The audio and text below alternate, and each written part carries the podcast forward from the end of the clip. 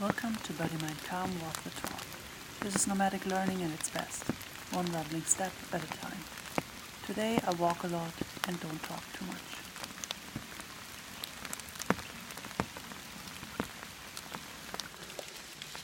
Today I'm trying to walk that circular path again.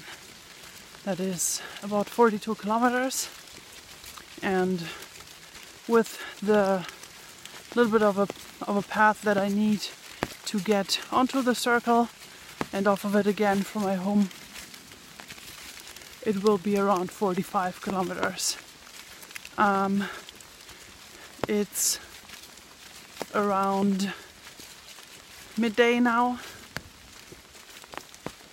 like 1 p.m. I think.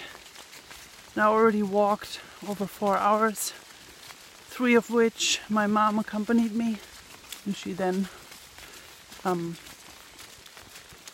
headed home after like 13 to 15 kilometers.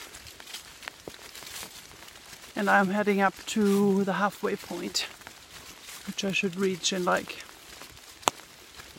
half an hour, I guess.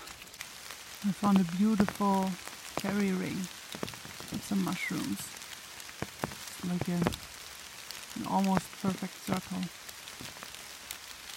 This moss is so lush and green, while the rest of the forest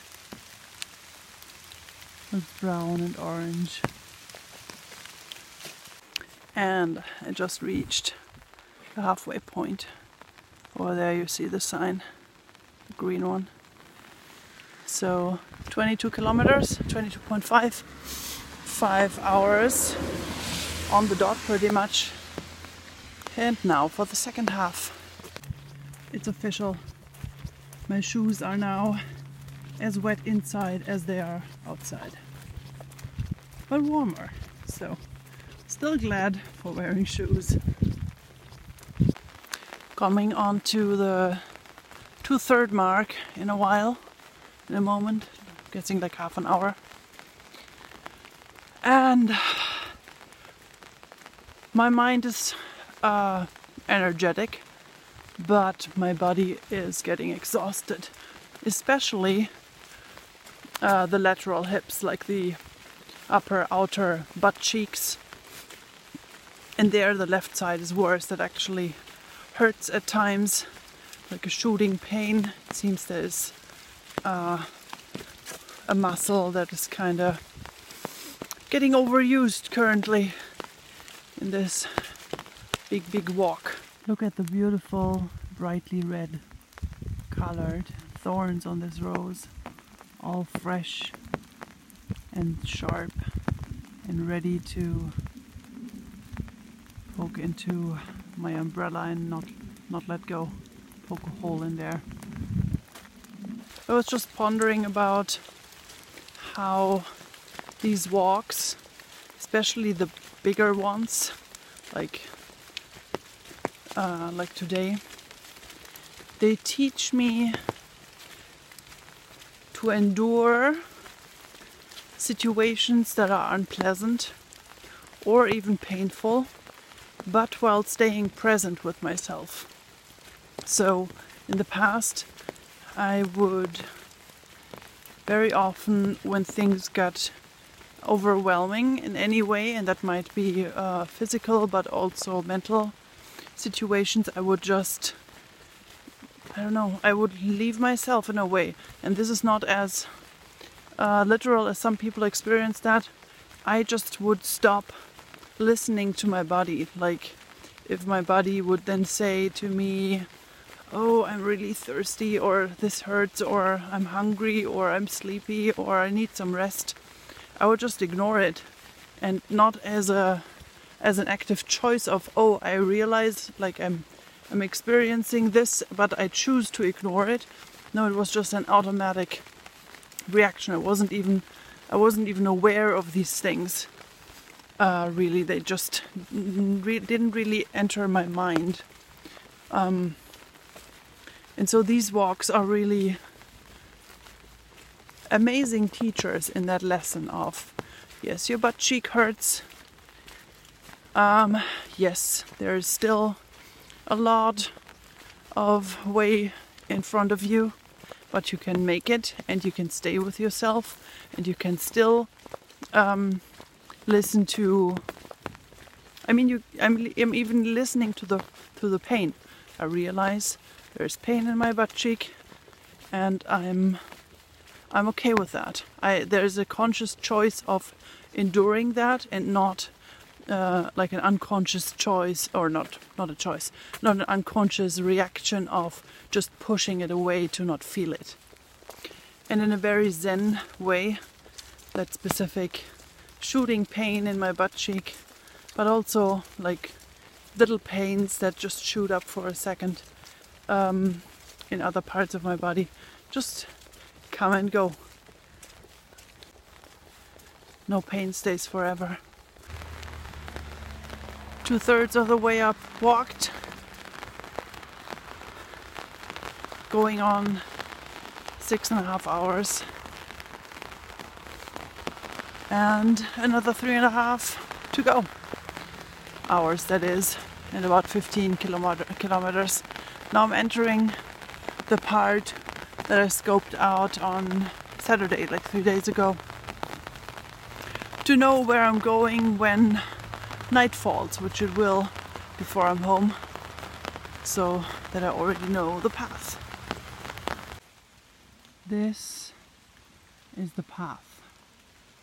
This is what I stumbled over on Saturday in the dark, and it goes quite far. It goes like 50 meters, 100 meters. I will figure it out in the in the light. Um, so I stumbled over that, climbed over all the tree trunks that were felled, I guess, by the last storm about 10 days ago or two weeks ago. With my phone in my hand as a light, so I knew where I stepped, which, of course, because I was balancing, was flickering left and right and everywhere. At one point, I thought there was uh, there was earth underneath the tree trunks and I stepped off. And I just sank into 40 centimeters of like stuff like this just leaves and and um, and branches like smaller branches and such. Woo! so let's see how this looks when I'm doing it at light at least light I can see it's not a storm felled situation at all it's human so all these trees are sick and had to be felled. But I wish someone would have removed the trunks. I made it around, which worked so much better in the daylight. It stopped raining and the sun is going down soon. How nice that I can almost make out the sunset. So let's finish the last stretch and make as much of it as I can before it's dark. This part of the path that I only know in the other way, the other direction, and in the dark feels so much shorter than the last time when I walked it. I'm guessing that's because of the darkness, where you can't, where I couldn't orient myself as well. I was basically just stumbling through the darkness. It feels so much, so much shorter. It's, it's a breeze, basically. I'm at that point I really don't want to walk anymore. I would just like to be at home and eat dinner and relax. But there's another, I'm guessing 12.5 kilometers ahead. So, no relaxing for now.